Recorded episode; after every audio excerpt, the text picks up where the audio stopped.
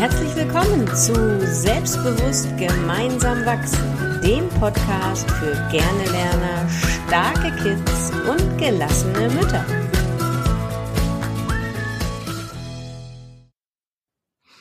Was ist, wenn? Was ist, wenn das und das passiert? Darum geht es jetzt in unserer Folge. Moin, Corinna. Hallo, Trixie. Ja, vielleicht kennst du das auch. Äh, irgendeine Situation ergibt sich, du darfst irgendeine Entscheidung treffen und du überlegst schon mal, was passiert, wenn das so und so passiert. Hätte, hätte, Fahrradkette, sagen wir bei uns immer. Und äh, Corinna, du hast mir genau darüber eben gerade eine Geschichte erzählt. Magst du die einfach mal mit uns allen nochmal teilen? Ja, genau, sehr gerne. Also das Thema hatten wir uns aufgeschrieben für den Podcast, die Gedanken an die Grenzen ans Ende setzen. Und du hast erstmal gesagt, hä, was ist denn damit gemeint? Ne? So die Gedanken an die Grenzen ans Ende setzen. Also ganz klassisches Beispiel. Ähm, ich habe öfter mal Mamas, die sich ähm, schon im Frühjahr, bevor die Kinder überhaupt in die Schule kommen, darüber Gedanken machen, wie alles funktioniert, was ja noch relativ normal und verständlich ist, aber die grundsätzlich dann schon sagen, oh, ich glaube, das wird aber nichts und das kann ja nicht klappen, weil mein Kind ist ja so und im Kindergarten haben die mir ja auch schon gesagt, dass er nicht still sitzen kann. Und dann geht es im Januar, Februar schon los, dass die Mamas äh, schon in so ein Kopfkino verfallen, was alles dann ab August, September, wenn die Kinder in die Schule kommen, wahrscheinlich schiefgehen wird. Gleiches Thema habe ich auch öfter mal, wir ziehen um oder Kind kommt in die neue Schule. Und schon ein halbes Jahr vorher sind wir Mamas dann häufig in diesem Modus, ähm, im, wie nennt man das, im Extremfallmodus, im, im, im Gedankenkarussell, was alles eben nicht klappen könnte, was wahrscheinlich schief geht, anstatt, und das ist ein Grundsatz, nach dem ich auch ganz viel arbeite und auch coache, die Gedanken an die Grenzen ans Ende zu setzen. Also sich nicht zu überlegen, was könnte denn alles schon schiefgehen, sondern was kann denn alles Tolles passieren? Was klappt denn alles und wie wunderbar wird es denn alles und wie sich einfach ein positives Bild der Zukunft zu malen, anstatt nur die negativen Dinge vorwegzunehmen und die quasi schon so intensiv zu erleben, als wären sie heute schon passiert. Und ich glaube, wir Mamas haben, wenn wir mit unseren Kindern umgehen und in unserem Alltag ja handeln, dass wir natürlich immer Ängste haben. Was könnte passieren? Und um Gottes Willen, hoffentlich fällt es nicht vom Klettergerüst. Aber ich glaube, dass was wir lernen dürfen und was dahinter steckt, ist doch viel mehr im Hier und Jetzt zu sein und Probleme dann zu lösen, wenn sie entstehen und nicht schon im Vorfeld. Okay. Ich finde, das war eine super Podcast-Folge. Äh, ich glaube, wir können hier schon mal Also, ich finde das natürlich genauso richtig. Und ich finde, wir gehen immer vom Schlimmsten aus. Warum gehen wir nicht einfach auch mal vom Besten aus? Warum ist denn das so? Warum ist immer, wenn irgendetwas ist, nee, ach, es wird bestimmt schlecht. Und ich glaube, der Grund ist einfach, dass wir uns von negativen Erfahrungen und Gefühlen wollen wir uns schützen. Das fangen ja schon die Kinder an. Ich meine, wie oft höre ich das, wenn, äh, wenn Kinder sagen, nee, also ich glaube, ich habe da eine Vier. Also rein jetzt von, von irgendeiner Arbeit nee, ähm, äh, nee, äh, so gut bin ich da gar nicht. Die wollen sich immer vor den Enttäuschungen schützen. Und, und es ist also schade, weil es gibt ja die selbsterfüllende Prophezeiung. Wenn ich das also schon denke, dann habe ich meine Gefühle, dann habe ich meine Handlung und dann habe ich mein Ergebnis und darauf basieren wir die Glaubenssätze, die ich habe. Das heißt, ich bin ja voll im Loop drin und kann es gar nicht unterbrechen. Ähm, scheinbar kann ich es nicht unterbrechen. Ähm, welchen Tipp gibst du denn da? Weil einfach dann nur zu sagen, ähm, nee, überleg doch einfach mal, was passieren kann, wenn es toll ist und mal dir das in den schönsten Farben aus. Und dann kommt dieses Totschlagargument, aber ich möchte mich doch vor meinen negativen Gefühlen schützen, vor negativen Entsch äh, Enttäuschungen schützen. Was sagst du da? Also ganz häufig hilft den Mamas im Coaching schon, wenn ich ihnen einfach so ein bisschen erkläre, wie unser Unterbewusstsein arbeitet und dass unser Unterbewusstsein eben genau wie du sagst, anhand dieser, dieses Kreislaufes arbeitet, dass unsere Gedanken, unsere Gefühle bestimmen, unsere Handlungen und unsere Ergebnisse. Denn viele machen sich darüber einfach keinen Kopf, machen sich keine Gedanken darüber, was ihre Gedanken eigentlich auslösen und dass dieses ähm, diese, diese Geschichte, die du ziehst immer das an, was du dir vorstellst und was du aussendest an Gedanken.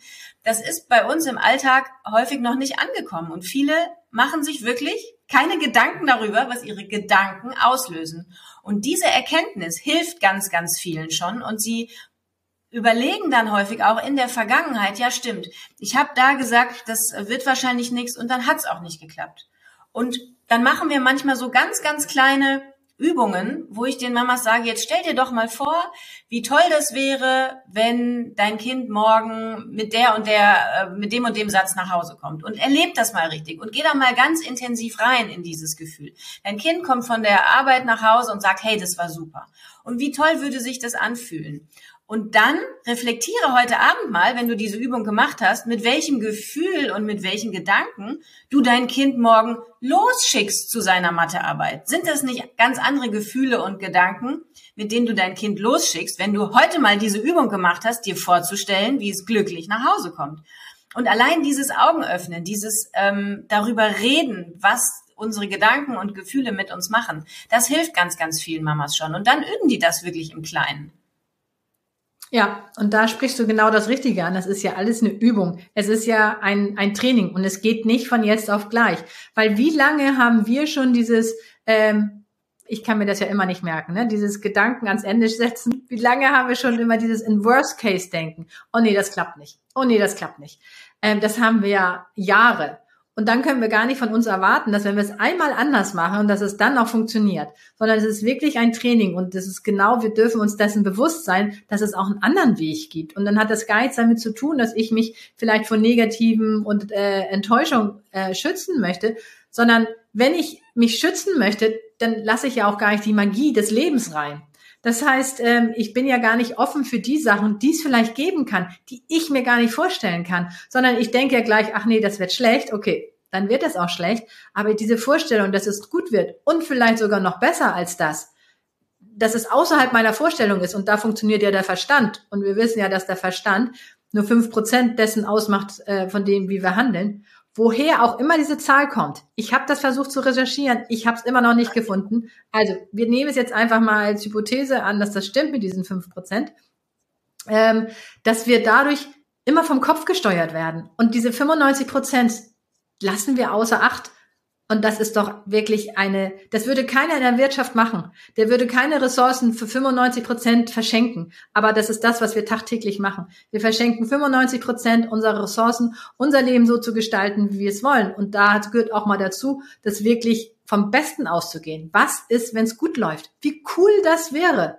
Und einfach mal in dieses Gefühl gehen. Ich bin ja jetzt schon begeistert, wenn ich daran denke, wie cool Sachen werden können, als immer nur, oh, genau. das wird nichts. Ich glaube, ein ganz, ganz großes Thema dabei ist auch, und das hat unsere Gesellschaft, um es jetzt mal so zu sagen, glaube ich, verlernt, ist zu vertrauen. Einfach darauf zu vertrauen, dass es gut werden wird. Darauf zu vertrauen, dass die Dinge auch einfach klappen können, darauf zu vertrauen, dass ich alles richtig gemacht habe bis jetzt, damit es einen guten Weg gehen wird. Bei unseren Kindern darauf zu vertrauen, dass sie ihren Weg gehen werden, auch wenn wir nicht bei jeden Hausaufgaben daneben sitzen, wenn wir sie schon mit vier in die Frühförderung schleppen, wenn sie schon mit fünf Englisch lernen, darauf zu vertrauen, dass sie ihren Weg gehen werden und vor allen Dingen glücklich sein werden, egal wie der Weg auch aussieht. Darauf zu vertrauen, dass sie auch ein glückliches Leben führen können, ohne Abitur, ohne Studium, ohne irgendwas, sondern einfach mit dem Leben mitgehen und darauf zu vertrauen, dass das Leben immer für dich ist. Das klingt immer so philosophisch, aber es ist so. Wenn du dich darauf einlässt und mal diese ganzen negativen Gedanken loslässt, dann wirst du einfach erleben, dass ganz, ganz viel Positives passiert. Und das unseren Kindern mitzugeben, hey, du bist gut so wie du bist, du, ich vertraue darauf, dass du deinen Weg gehst und denke nicht ständig darüber nach, was passiert, wenn dein Kind in der dritten Klasse eine Mathearbeit in Sand setzt. Es passiert gar nichts. Außer, dass du dich ärgerst, dass du ein Fass aufmachst und die Beziehung zu deinem Kind gefährdest. Das, ähm, ja, ich glaube, Thema Vertrauen ist ein großes, was dahinter steckt. Ja, unbedingt. Und während du das gesprochen hast, mir kommen ja immer dann die Ideen, während du sprichst.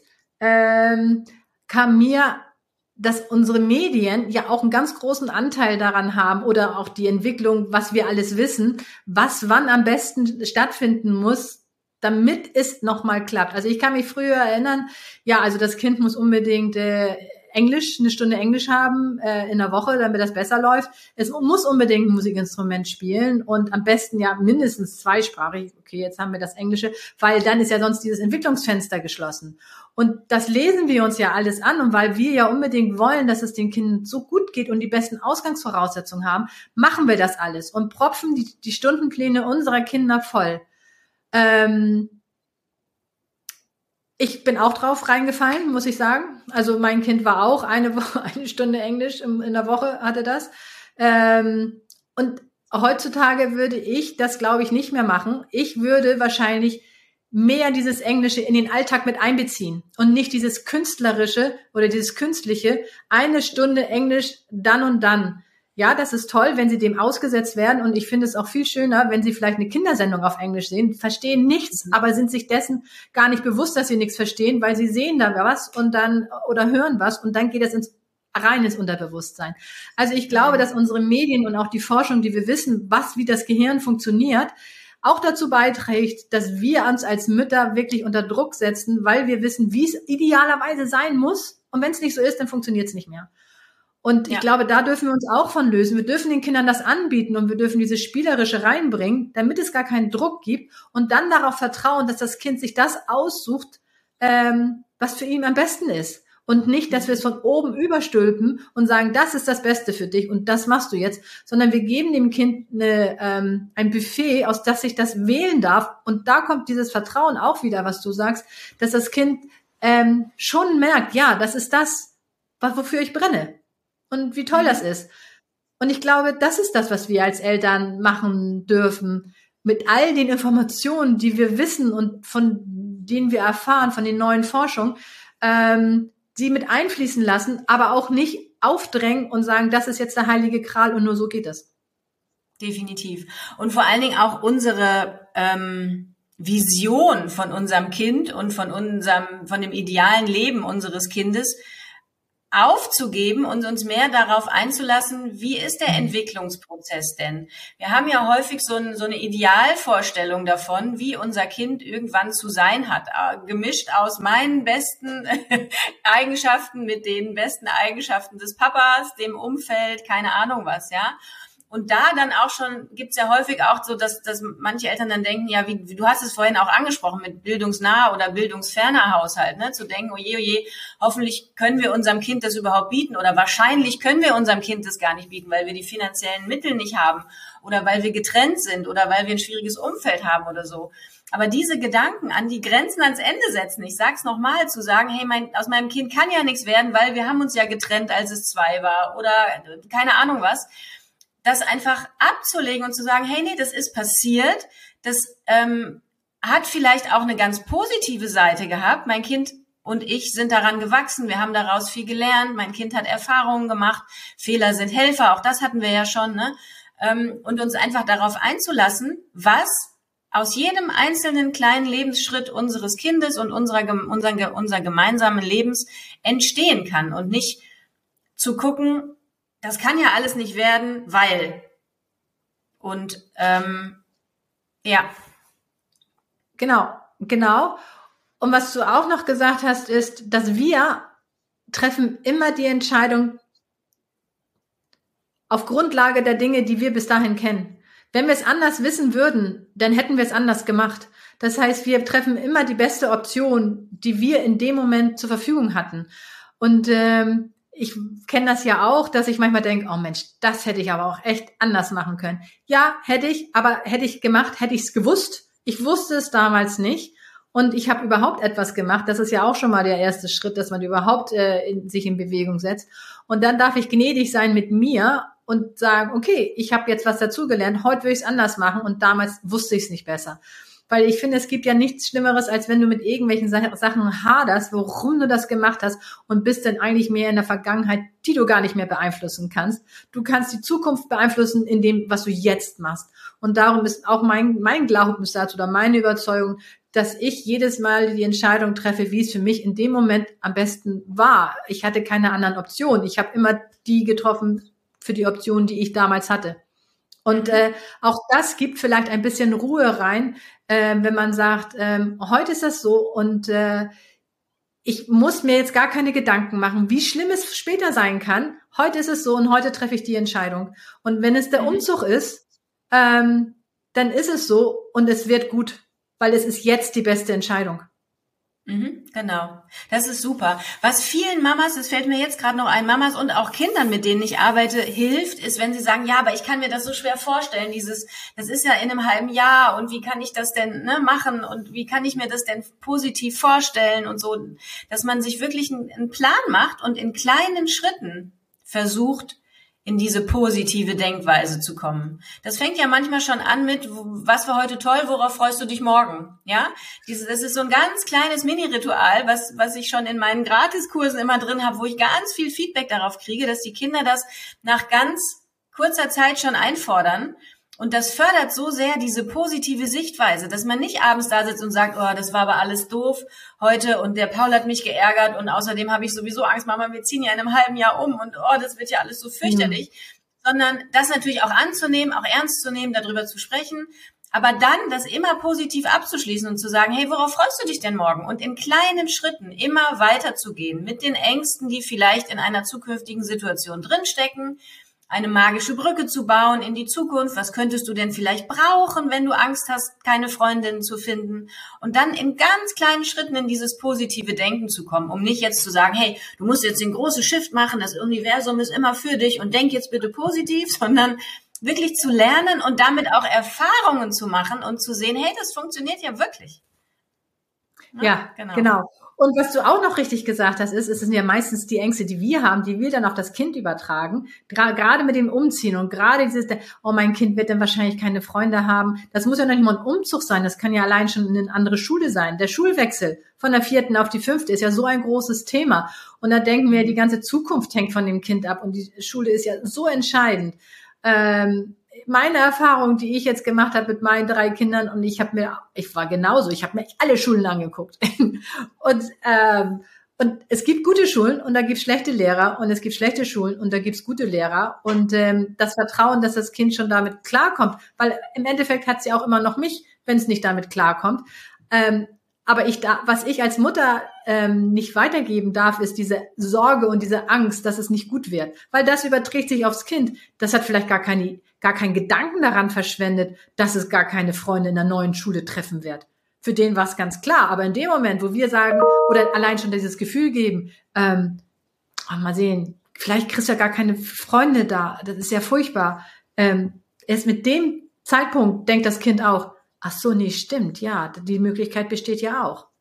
Mhm. Ja, also super wichtig. Damit, ähm, damit projizieren wir ja quasi auch auf das Kind, hey, du bist nicht gut genug, neue Freunde zu finden, du bist nicht liebenswert, dass man dich sofort akzeptiert. Ist ja so, ne? Sowas geben wir ja unbewusst weiter, weil wir das vielleicht selber nie aufgelöst haben.